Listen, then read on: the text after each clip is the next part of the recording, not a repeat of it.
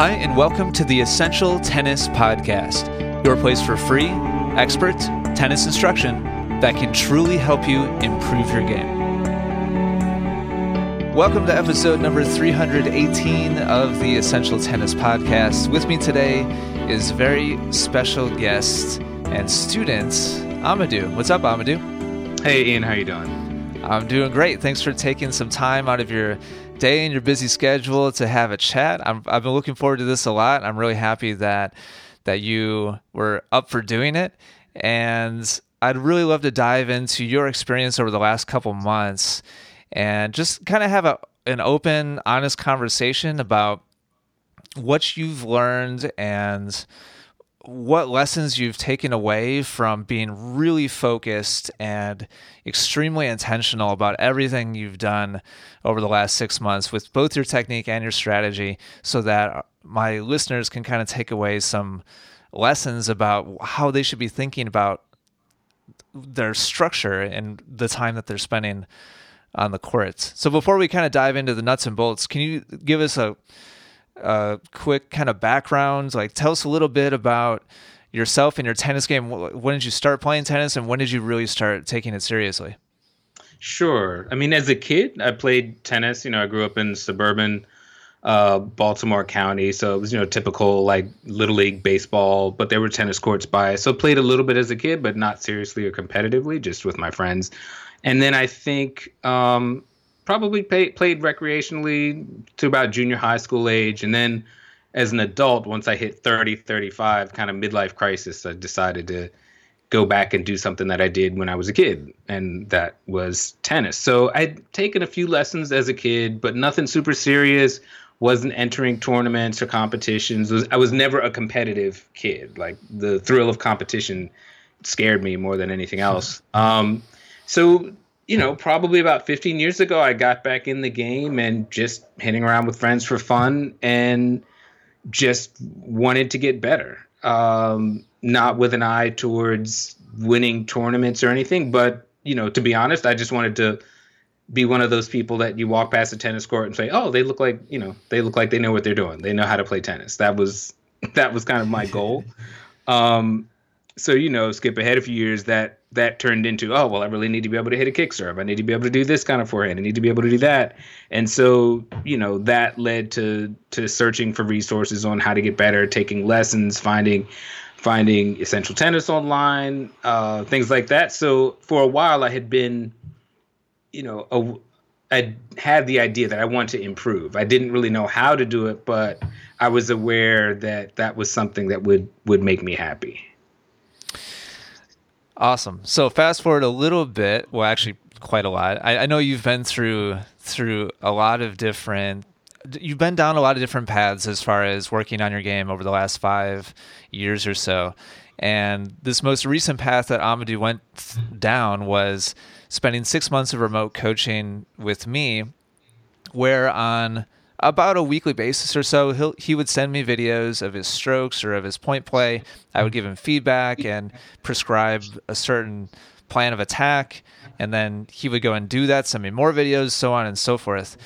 And so I'd love for you to let's start at the beginning of that time period, Amadou. We started off really focusing on your technique.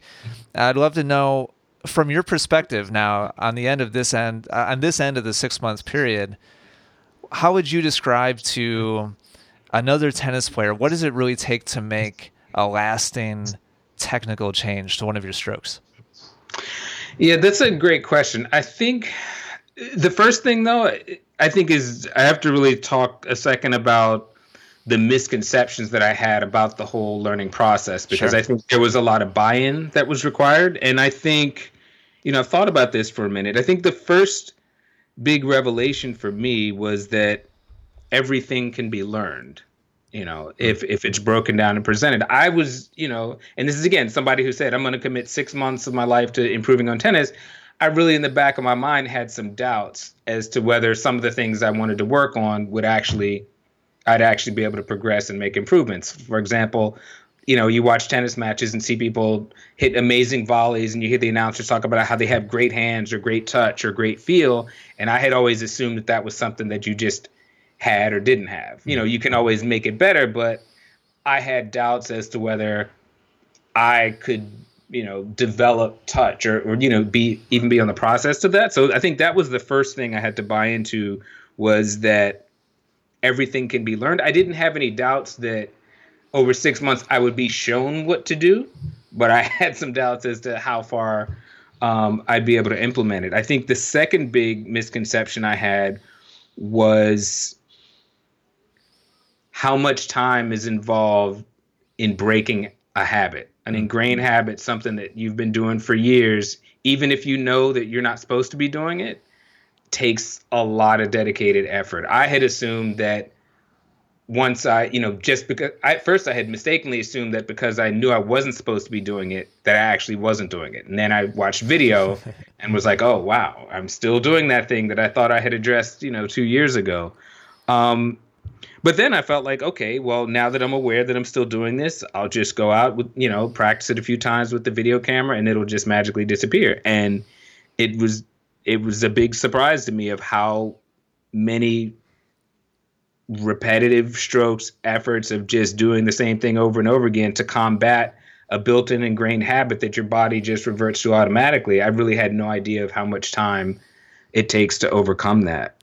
And I think sort of the last thing is that when at the beginning of the six months period, when I looked at the end, I kind of figured like I'll have these skills and then they'll work in every match all the time and there'll be players I'll never lose to and life will be great. Excuse me and I think the the last realization was that the same execution on my part is going to have different results from player to player. There are going to be things that work against one player that don't work against the other player, and you know I'm doing the exact same thing. So what I've had to learn to do is not judge my not judge myself based on the results um, if you're playing a better player, you're playing a better player, and it doesn't matter if you are having your A game. If their A game is better than your A game, you know you're going to lose. But I think what I've come to is that what I can judge is just consistency of effort. If I go into, if I come out of a match, regardless of the score, feeling like I was focused and gave effort consistently, then you know I'm fine, regardless of the outcome. So I think those were the those were the big things that I had to kind of grapple with at the beginning of the process and and during the process. I'd like to go back really quick to your description of having the revelation, watching yourself on video that oh wait, I know I'm not supposed to be doing that, but I'm still doing it anyway. Or and also the next step from that, reminding yourself and realizing that it's still not happening. Am- Amadou's somebody who has mastered a lot of different skills. I'd love to hear from your perspective, Amadou. Do you think tennis is unique or special, or maybe athletics or or uh, sports maybe unique and special, related uh, uh, in relationship to like the other things that you've mastered in in photography and writing and and uh, music and that sort of thing? I, I think so. I think the the physical nature of it. I think of just just your mind body connection. You know mm-hmm. if you're writing you're sitting at a desk or at a computer and you know nothing else is going on you're not you know moving your lower body differently than your upper body. Um, so for me i think there's definitely the physicality of it is different because you know as you kind of alluded to i came into this and into tennis in general thinking like you know i've learned how to you know i, I love learning new things. Like if i can wake up you know, if I can go to bed at the end of the day having learned something new, I'm a happy guy. So I figured, you know, it's just about the will to learn and the will to improve. Um, but what I realized for physical things, not just tennis. I mean, I had a similar experience with, you know, I learned how to swim a year ago after not being able to for my whole life. I really learned that you have to learn how to learn. And the the learning I was able to do for more creative pursuits, writing, photography, music, had I'm not going to say zero crossover, but it was a much much different experience mm. than with a physical sport. So t- talk to me a little bit about learning how to learn. What what are the first things that come to mind for you in learning these physical skills that uh, like practical things that ended up making a big difference for you in learning how to take on those those new movements or those new techniques or those those new physical skills? Well, I think it it goes back to a misconception I had was that if somebody tells you what to do and you understand what they're saying, and if they say it in a way that makes sense to you, then you're automatically going to be able to go and do it. Um, Wouldn't that be nice? that would be awesome. um, and you know, I honestly thought something was wrong with me because I'm like, he hmm. he just explained to me what I'm supposed to be doing. So what's wrong with me that I can't do it? I had no idea that there was a whole step by step process of you know, starting from shadow swings in front of the mirror to just drop feeding a ball to hitting a ball against the wall to standing further back and hitting against the ball, a ball against the wall, to hitting a cooperative rally with a partner, then to maybe playing rally games, and then to playing a match. You know, that's each one of those is a stage that you have to go through where you're going to see ups and downs in your progression, but you can't move from one stage until you're comfortable at the previous one. That was something. Uh, again, I just thought if yeah, if somebody tells you to rotate your shoulders on your backhand and you you know you're going to be able to go and do it. Hmm. So it's how for just for the listeners at home, and we worked through a couple different strokes in that six month. Well, really, we, we worked on technique for what four, maybe four and a half months or so. Yeah, yeah, four and a half months of that was just technique. And we did drop shot. We did uh, backhand, forehand and backhand, forehand and backhand drop shot. We did the the backhand slice. Uh, how many of those little progressive steps on average do you think it took? I'm trying to remember. i am trying to think of a number off the top of my head. But from your perspective, each of those little like stepping stones, how many were there for each of your strokes that we worked on? Man, if I had to pull a number out of the air, I'd say 10 before I could go on the court with a hitting partner and say, "Hey, let's try this today" because I've been working on it. And you know, I think it was a lot of just work by myself before I had anything physically to show from it um, you know, I know there's there's friends of mine that I hit with it. If I told them, hey, I've been working on a backhand slice for a month and a half, and if they yeah, let me see it, and it's like, no, I'm not ready yet. I'm only at the part where I stand back ten feet from the wall. You know, they'd have looked at me like I was crazy. Yeah, let's talk about the wall really quick. And I gotta, I have to publicly commend you when I when I was reviewing these videos, and and you made you made a lot of really innovative adjustments and and kind of took took the bull by the horns a little bit uh, and created your own little uh, kind of stepping stones and and in between uh, uh, steps from from phase to phase as we worked on your your shots. But Amadou lives in Brooklyn, and our when did we start working? Like November ish. Yeah, November. and November. And so he doesn't have easy access to indoor courts, and so he would ride his bike to a handball court and and hit balls against a handball wall. But I loved how you like even broke it down a step from there. Can you describe a little bit the process that you were going through? I'm, I'm thinking about the the backhand slice work early on.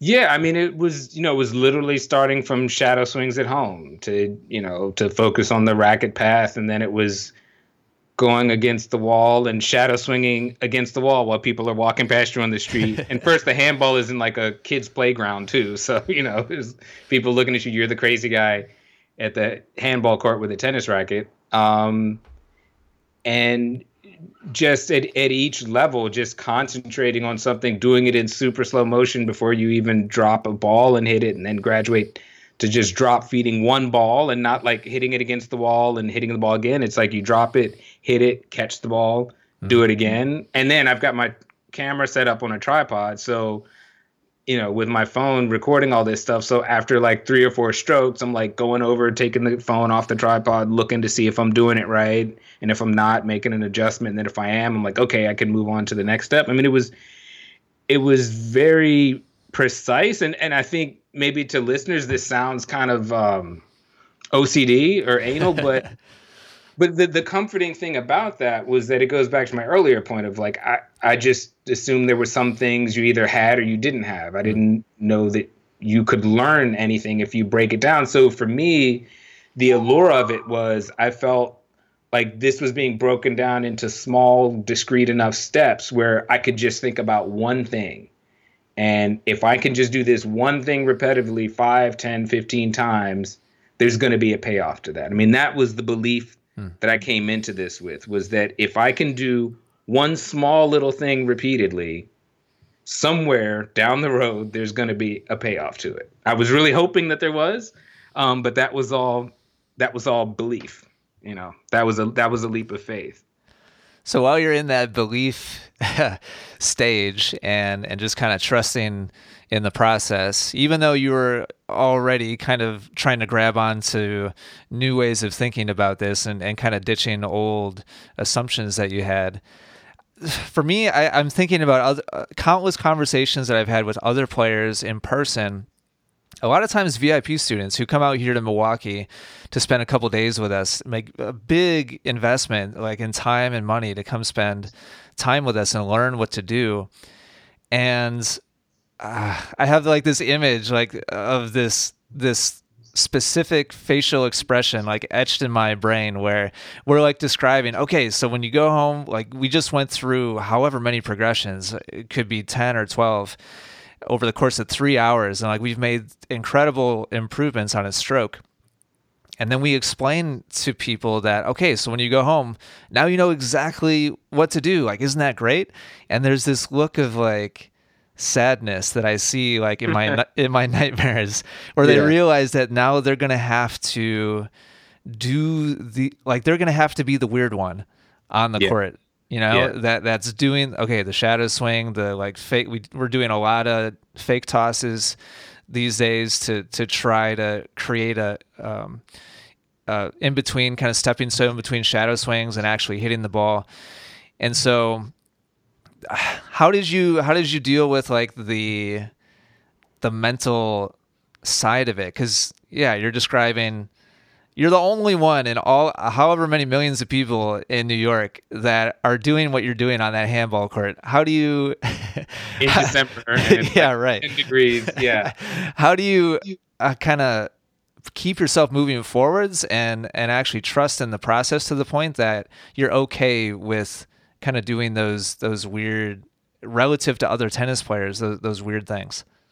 You know, I think honestly, I have to say it was the video. Like that was the the carrot for me. Mm-hmm. Was that knowing if I went out five days this five days that week and worked on progressions one, two, and three. After every day, I was going to have little 20 second video clips of me doing it, which was, you know, I, I was going to have the proof that I was out there working on it. I think psychologically that was huge because you know, people walking past you are wondering what you're doing. You don't look like you've ever played tennis before, um, but somehow you've got this fancy tennis bag and this two hundred dollar racket. Um, I, I, think it was it was the video, knowing that I was going to be able to come home, have these little clips, this documentation that I've that I put in the work. I think that's what the whole thing represented for me. Like I think personality wise, I've never shied away from putting in the work, but what had tripped me up with tennis was knowing what work to put in. So I was actually mm. excited that you know that I was going to be able to spend this time, you know, 20 minutes at the handball court actually working towards something. Um, a- again, it does go back to this this leap of faith that okay, this is eventually going to translate into a proper backhand slice but the videos were were really helpful. I think without that, it would have been really difficult because it's like the tree falls in the in an empty forest, right? Like, yeah, that was basically that was going to be my next question. Do do you looking back now at what you're doing tactically and strategically and and technically with your strokes, do you think it could have been possible to be where you are now after six months of work without video? Uh, absolutely not. There's no way no way. I would have. I think even if I was able to to pay a tennis pro to stand by with stand next to me on each of those sessions and give like live critique, I think without video, it would have been impossible. Interesting. And I, I mean, you know, you're I, we're both kind of preaching the choir here, but I.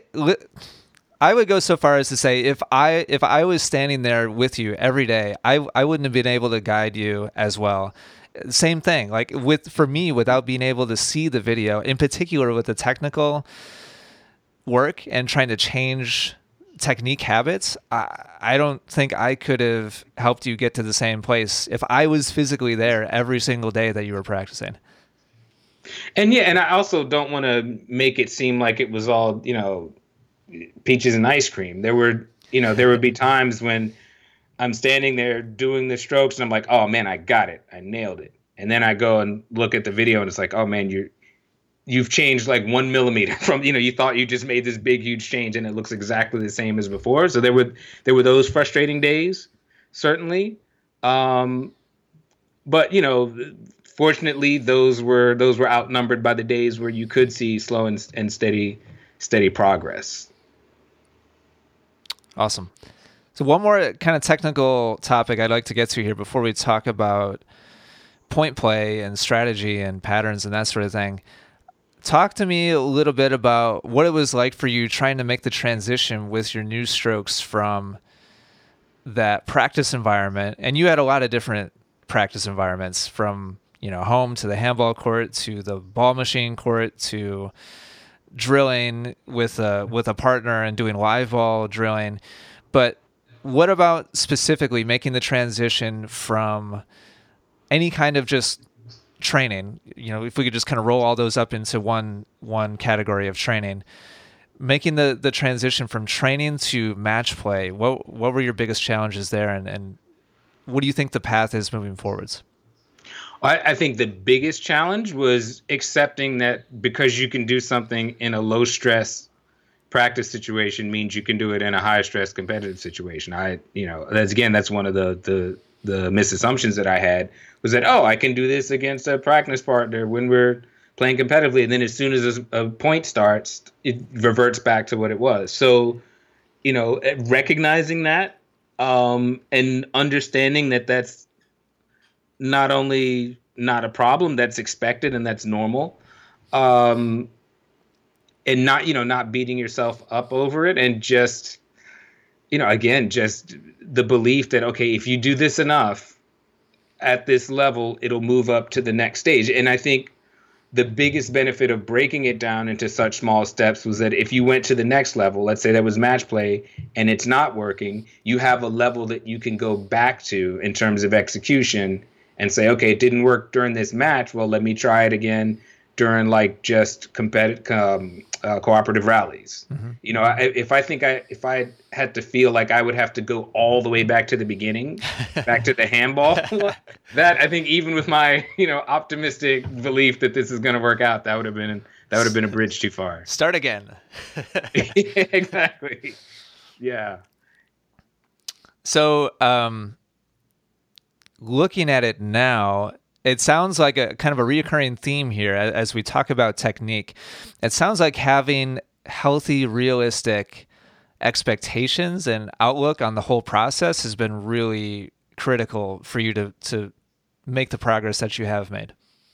Yeah, I mean, without that, you can't do anything. I mean, first you have to have the realization that something's not working and you want to get better at it. Okay, so that's the first thing. So then you're like, okay, maybe I'll sign up for six months of remote coaching.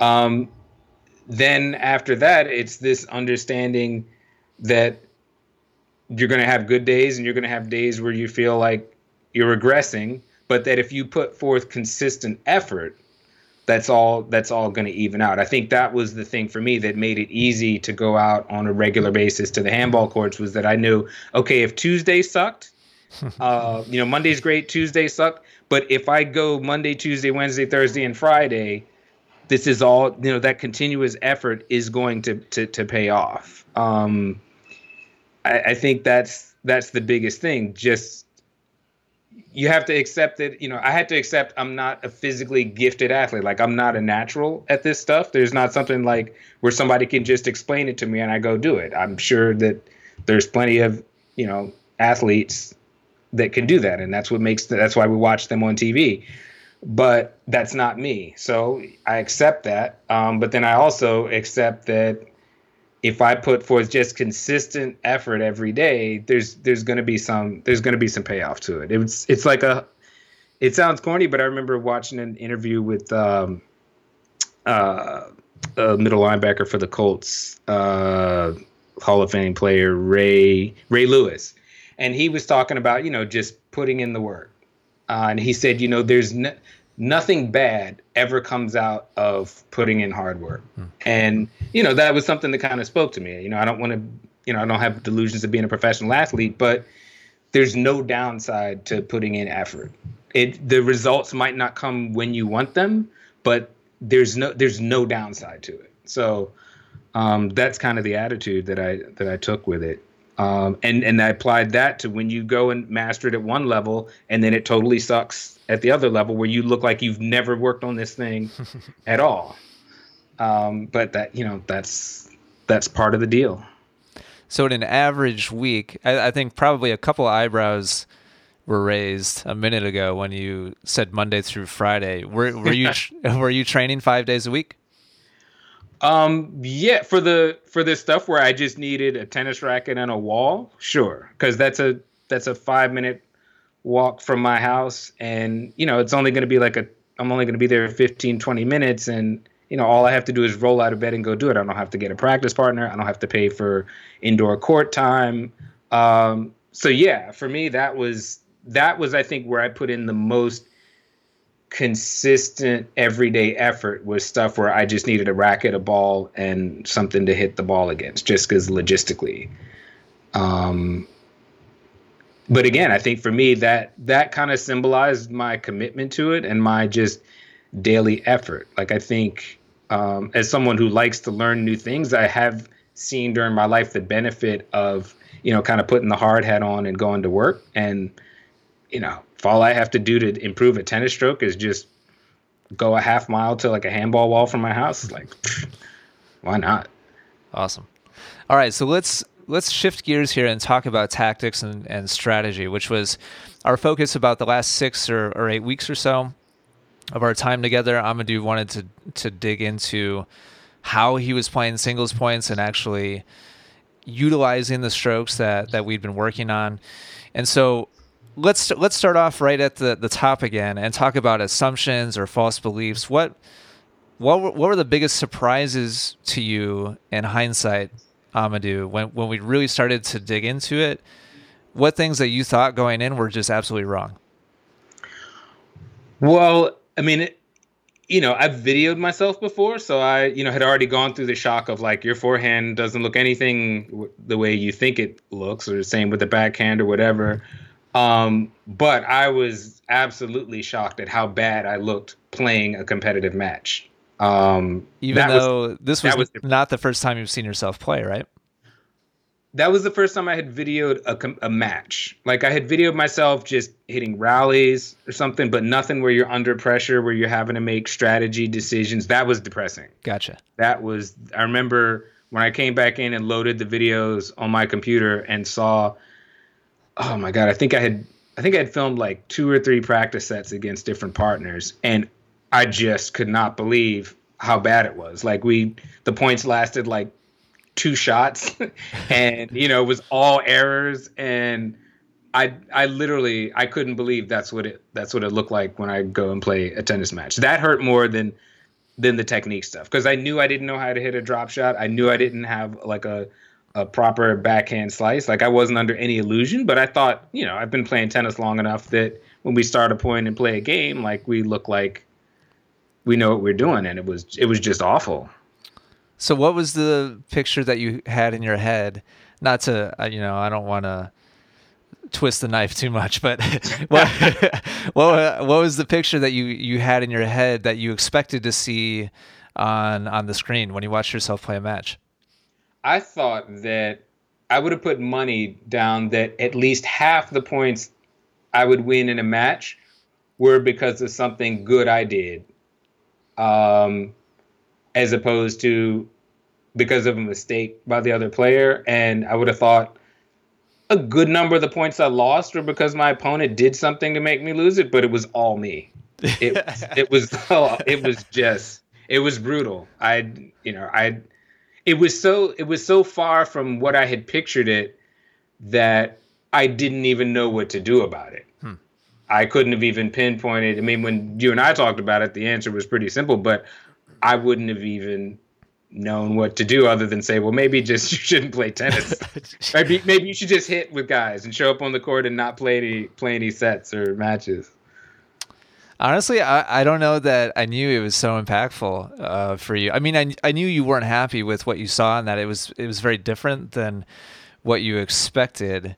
But I don't I don't think you used such colorful language. I didn't know it was such a tough uh, it was such a, a tough contrast for you to to see that reality compared to what you expected to see. And I think, by the way, I think you should be fair. Like at least it was three sets that you showed me initially, and one of those three players was actually pretty like he definitely took points from you, um, and the other two maybe weren't as technically strong, but had some savvy. You know, had some savvy ab- about their game.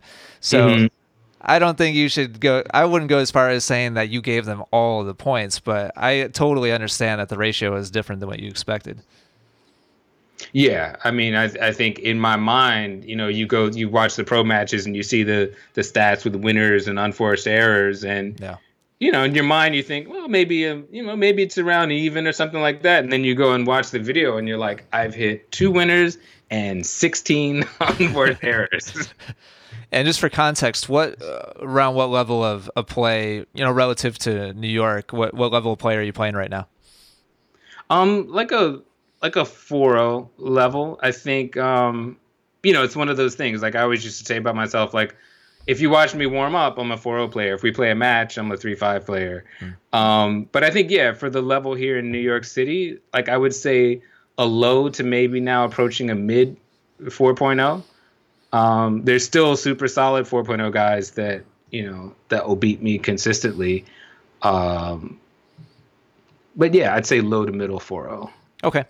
So let's dig in a little bit to the the process. So you've you described the the starting points very graphically, uh, mm-hmm. and so now that we know where you started, what I'd love to hear your perspective on what was similar about the process of working on your technique when we started working on your your tactics and your your shot selection and your patterns, and what was what was maybe totally different from the process of working on stroke changes?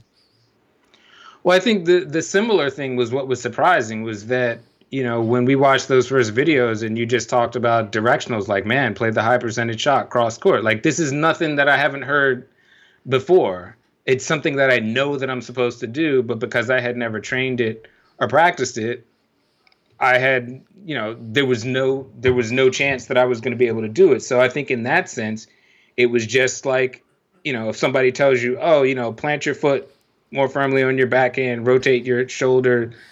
If you don't train that, you're not going to be able to do it just because somebody said it and just because you know you're supposed to do it. And I had thought uh, technique and strategy were going to be completely different mm. in terms of how you process information and execute on that information. But for me, at least, it's turned out I think it, it's exactly the same. I don't see that much difference, except that maybe the um, the processing time of the training to actually be able to execute it is is probably shorter on the strategy side.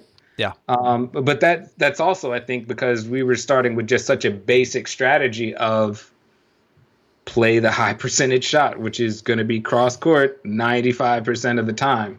Um, so I feel like that didn't that didn't take very long to to stick, but it was also very awkward at the beginning where that was all I was thinking about and it wasn't happening. I had thought that I would just be able to say it to myself before I played and it would work, but I found out I had to like actually say it to myself during the during the match the first couple of times, you know, probably over about the first 4 weeks. I think it was had to be a really, really conscious focus and effort on that to the exclusion of everything else. Hmm. Um, yeah, let's so, di- let's dig into that a little bit. I uh, you I re- I remember really clearly our first conversation and you you were I, I mean you you were kind of distraught when you watched the the match play for the first time and in particular after you got my feedback as mm-hmm. I as I remember and you like watched the match play over with my notes, and you're like, "Holy crap, what am I doing?" And I remember on our first phone call, after you reviewed your match play a second time with my notes, I quizzed you, and I was like, "Okay, so how are you supposed to play from the baseline? Like, give me the you know the 30 second. Like, what are the principles?" that, of like smart tennis play from the baseline, and you you rattled it all off. And I said, okay, what are the principles of smart play at the net? And you told me, you know, boom, boom, boom, just went down the list. And uh, two minutes ago, you described it as awkward to actually put those things into play. And I just like to really kind of circle back and really sit there for a second because I think it's critical for people listening to understand that knowledge and understanding of the principles does not translate directly into action. So how can you dig into that, into that a little more? Like wh- how and why was it so awkward? And um, you you just talked a little bit about how you had to just focus on that exclusively. What um, tips or keys you have for people at home to to maybe um, do that as effectively as possible? Yeah, I think the the biggest tip or is maybe a, a motivation because without thinking of any of that stuff, the way I was playing before, every time a ball came across the court to me, like 10 different things were going through my mind. It's mm. like, how's my forehand feeling? Do I should I put more topspin on the ball? Does this? Where is he going to move hit that? What's going on here? And you know, is the wind or is that a bird chirping behind me? You know, everything.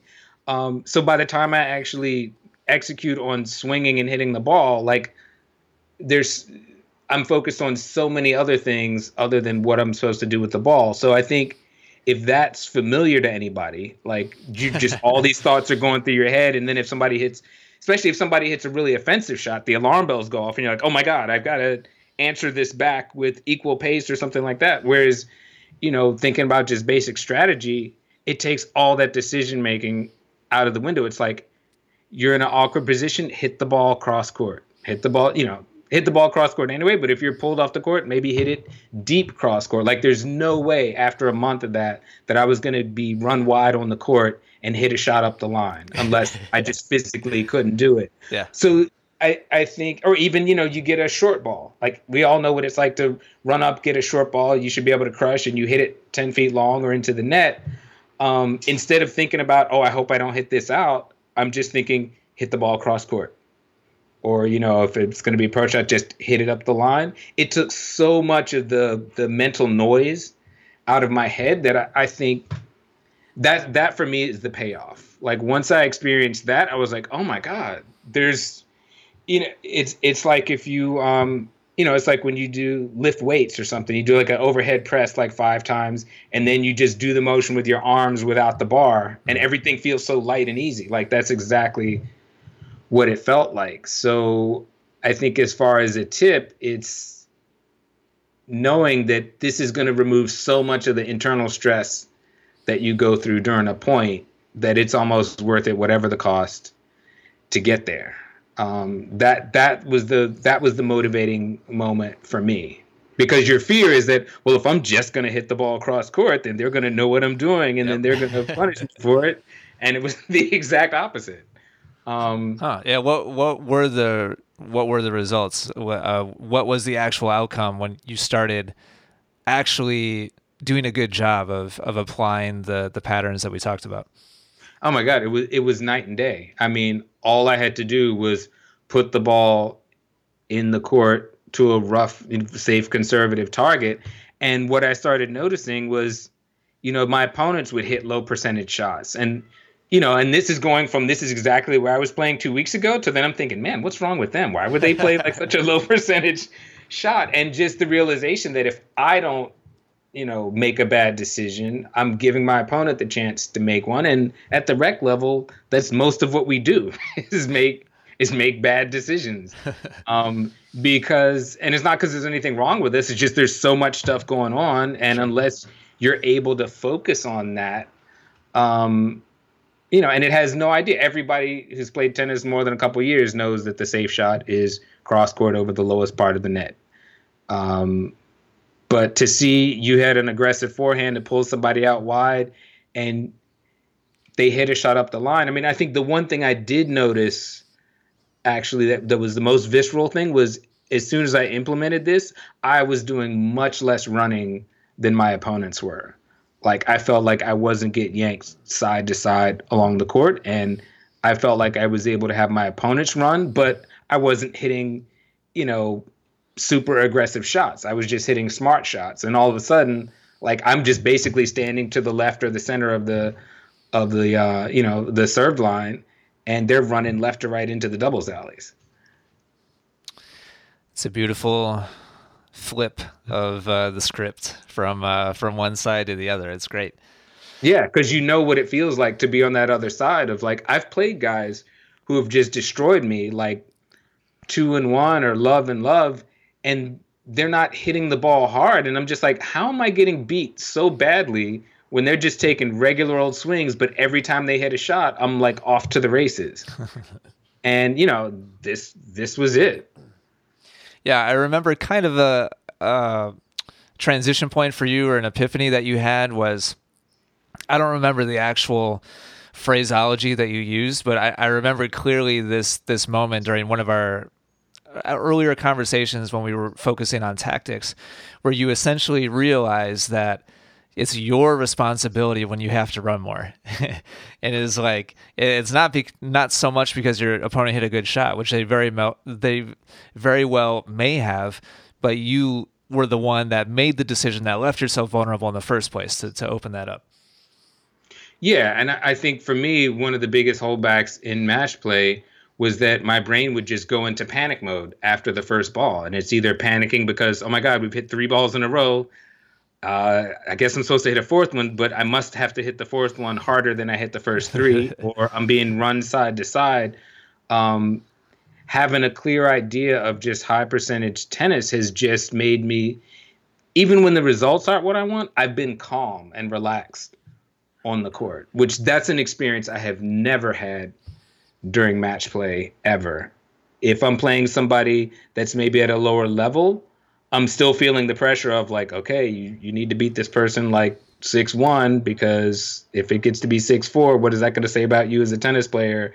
Um, or if I'm playing somebody that's stronger than me, I'm just panicked the whole time of like, they've just hit two balls back and I'm scared that they're going to punish me on the next ball. So I swing out out of my shoes on the third ball and it goes long. So I think being able to just be calm and relaxed has been a huge deal. And that, you know, but that took actually I think the calm and relaxed part came pretty easily even before the execution was all the way there because it just cleared my mind of a lot of stuff. And then as it went on, I realized if I just hit this backhand cross court past the service line, I'm not going to be under pressure on the next ball. Um, so that that that had a huge effect. Awesome. So uh, I want to start slowly making our way towards the door here and kind of start wrapping things up. And I, would love to hear your overall thoughts at this point, Amadou. We we worked through a lot of different technical changes in your game in a six month period. We made a hu- huge transition and shift in your tactical play. Looking back over all those different things we focused on, moving forward at this point, what what are your biggest overarching macro takeaways? Like what moving forward now, like what is your philosophy on the game, on the improvement process? What principles are you taking away that you think are the biggest for yourself moving forward? I think the biggest thing that I take away at this point is that if there's something that I want to do that I'm not able to do, it's because I'm not approaching it in the right way. Mm. It's not because, oh, that's just not for you, or um, there's just no way to get to it, or you had to have started this when you were age eight for it to work. I think it's really that belief that if something's not working, it's it's your process of trying to make it work. And more than likely it's just you haven't broken it down enough to just this one single element. Um, whereas i had assumed that you learned everything all in one chunk but it's like you have to learn you have to learn it piece by piece. It's like learning music. Like you don't all of a sudden just learn how to play songs or melodies fast, first you learn scales, which melodies are based off of in Western music. And you learn those scales slow and you learn them from one note to the next note. And then you put those that row of notes together and make them sound smooth and lead into each other. And then if you do that, you go and you can play some songs. Um, whereas I thought, you know, you kind of had to just start with the learning the complete the complete song. So I think moving forward, if there's something I want to work on, a part of my game, um, and I I make an attempt and it's just in the toilet, then I step back. I would at this point step back and say, okay, what do I need to break this down? To? What level do I need to break this down to, so I can experience success with one discrete element of it, and then build another element on top of that, another element on top of that, another element on top of that. Um, the flip side of that is understanding that if you want to change something in your game, it's not going to happen in a week, and if it's you know probably not in a month. No matter how much effort you put in, it's going to be a gradual thing. And if if what you're trying to change is going against habits that you've developed over the past 5, 10, 15, 20 years, it's going to it's going to be a long it's going to take a long time. Yeah, looking back at, at you know, from my perspective as as the coach in in this particular journey, on one hand, um, it was a lot of work and I just want to really highlight what Amadou said earlier. Like he was doing daily practice sessions. He wasn't out there two, three hours a day, but he also wasn't letting a week go by in between sessions. And so, um, and the time that he did spend on the court was very, very dense. Uh, it was not because you weren't with somebody else and you were there for a very specific purpose like there was no real wasted time. Like there was only one thing to do at the handball court with a tripod and a tennis racket. And well, I, I, suppose you come up with some other stuff, but uh, but that was the most logical thing. Was that, okay? Like what are the drills I need to do today to try to make it to the next level, and then the next level, and then the next level. So. On one hand, Amadou worked incredibly hard and he was extremely focused. But on the other hand, and I, I think you'll agree with me, Amadou, looking back over six months, the changes that you've made in your game, like if we kind of take a um, a bullet, you know, point list of everything that we've improved, it's pretty substantial. But on the other hand, it took very specific, very purposeful, very regular action to be able to do it. And so it's been a lot of fun to watch you operate and and make those changes. Well, and I think that's that's important because, like you said, if you look from beginning to end, it's a it's a big significant change, and that's what other people are going to see. That's what you see when you have a guy that you used to always beat for two years in a row, and then all of a sudden, one summer after a summer, they come back and they're beating you, and their game looks amazing. You don't see all the work that they put into that. You just see the end result, and you think, oh, maybe they went and took some lessons. Took a lesson. Yeah, took yeah. lessons, and it all magically came, fell down from the heavens. Yeah. Um, you know, because people don't talk about the the work that they do, and certainly for professional athletes, they don't. You know, I mean, some guys post videos of their training sessions, but you know, the ESPN highlights, you don't see a guy drilling like backhands up the line. You see like these incredible, ridiculous points they play in a match. Um, which I, th- I, think one thing I, I, wanted to mention just before we go is that having gone through this process, especially on the strategy side, I think has changed the way I watch tennis when I mm-hmm. watch pro matches. Um, like I feel like I can understand, I can understand uh, what I'm looking at more. But something I noticed during the French Open, I think it was the the Wawrinka uh, Tsitsipas match, of it's almost detri- if you're thinking about strategy at a recreational level, it's almost detrimental to watch ridiculously gifted, amazing athletes at that high of a level because they're able to hit shots for winners that look easy that are incredible a incredibly difficult and the the the risk for players like us to even try that is so so high. Like i think it's almost like you're better off watching like you know a division one match with like you know the the lowest court on singles where these guys obviously put in the time effort lots of skill but they're not they don't have the ridiculousness of a Federer or a Nadal or a Djokovic because the stuff that they do it isn't you know it's not copyable for us. It's not um, I think I think that's been something I just noticed over the last couple of weeks of like I actually enjoyed um, a match between two WTA players who didn't have the huge ground strokes, but it was about strategy and movement. And I actually found that extremely enjoyable to watch. Um, and then I saw the Wawrinka match, and I was like, man, this is amazing, but like I can't take anything away from this because I can't change direction on a ball on my back end, coming to my back end at 70 miles an hour and hit a 90 mile an hour winner up the line. I think the other big part of that, in addition to, uh, totally agree, like the individual shot itself is something that 99% of tennis players will never really understand what that feels like to be able to to do that. No disrespect to anybody, like it's just the reality of the the talent level of the players on TV. But I would guess that for you, Amadou, the other part of it is now you're recognizing that those shots don't live in isolation. Like they're they had to work two, three, you know, four shots before that shot to have the opportunity to even take that risk in the first place. I'm guessing you're starting to see those those setups a lot more clearly now.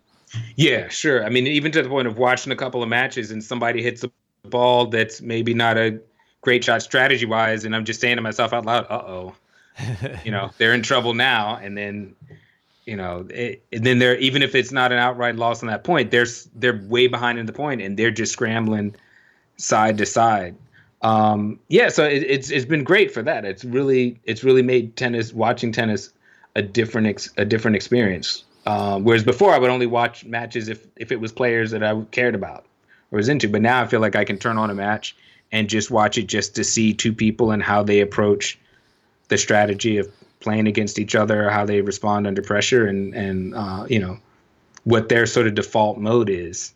Hmm. Awesome. All right. Any final anything we have not touched on that you feel is pertinent or really important for people to hear? Any lessons or principles or mindset elements or anything at all that we left out that you think is important? I think I mean I think one thing is important is that everybody can learn, everybody can grow and everybody can improve. Um, and I, I, think what keeps us from improving is we don't want to we don't want to look bad. You know, we don't want to mm. try a new forehand because it's going to you know set us back. But here's the reality: I think if every recreational player goes and videos themselves, we already look bad. You know, we we don't look as good as we think to begin with. So why not? Why not? You know, get better. And the only downside is just that you know you're gonna you're gonna feel like you look as bad as you actually do to to you know people walking past on the court or something. Um, you know, but the main thing is I think in all seriousness is like everybody, everything is is teachable. You know, certainly you're not gonna you know at 30 or 45 you're not gonna become like the number five player in the world, but everything is can be improved from what you're doing now. That there's no there's no hard set thing of like because you've been doing it for 20 years that's the only way you can do it. It'll take a lot of focused work but it it can be done. Awesome. And number one like process or approach related takeaway that you have from the last six months consistency of effort that's that's the only thing you can really hang your hat on um, you just have to have a belief that if you put in the work and the effort consistently and you're focused on what you're doing, that good things will come from that. Um, I know for me personally, I've been in situations where I felt like I've put in consistent work, but I was doing the wrong thing. You know, I didn't know what the steps were that I should be doing. I was just going out there, spending time, hours trying to improve my serve. But without video, it was like, I have no idea what I'm doing. So I could go out every day, but it's not going to get better. So I think if you are willing to put in the work and finding a way to evaluate what you're doing, like there's it it has to get better. It has to improve. Awesome. Well, I'm gonna do amazing work over the last six months. It was a, a pleasure working with you and watching you work. I am gonna miss showing off your handball court videos to the other coaches. I mean, uh, like opening up your videos like in December and being like, guys, guys, come here, and like putting it up on my my. You've got like a like a winter hat on, and like yeah, yeah, it was awesome. So I I really really commend and respect the the work that you put in tremendously and your focus and dedication to it.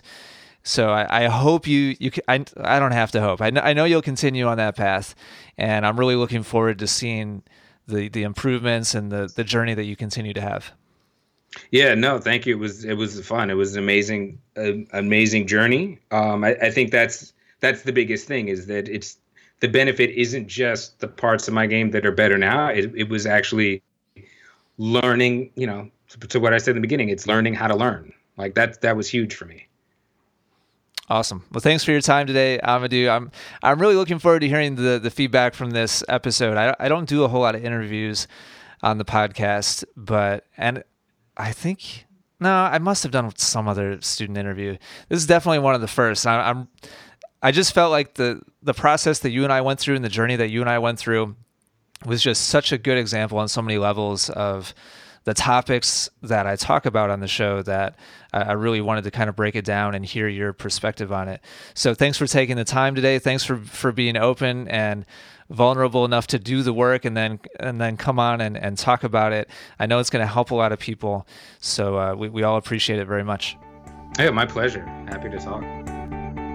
For more free game improving instruction, be sure to check out essentialtennis.com, where you'll find hundreds of video, audio, and written lessons.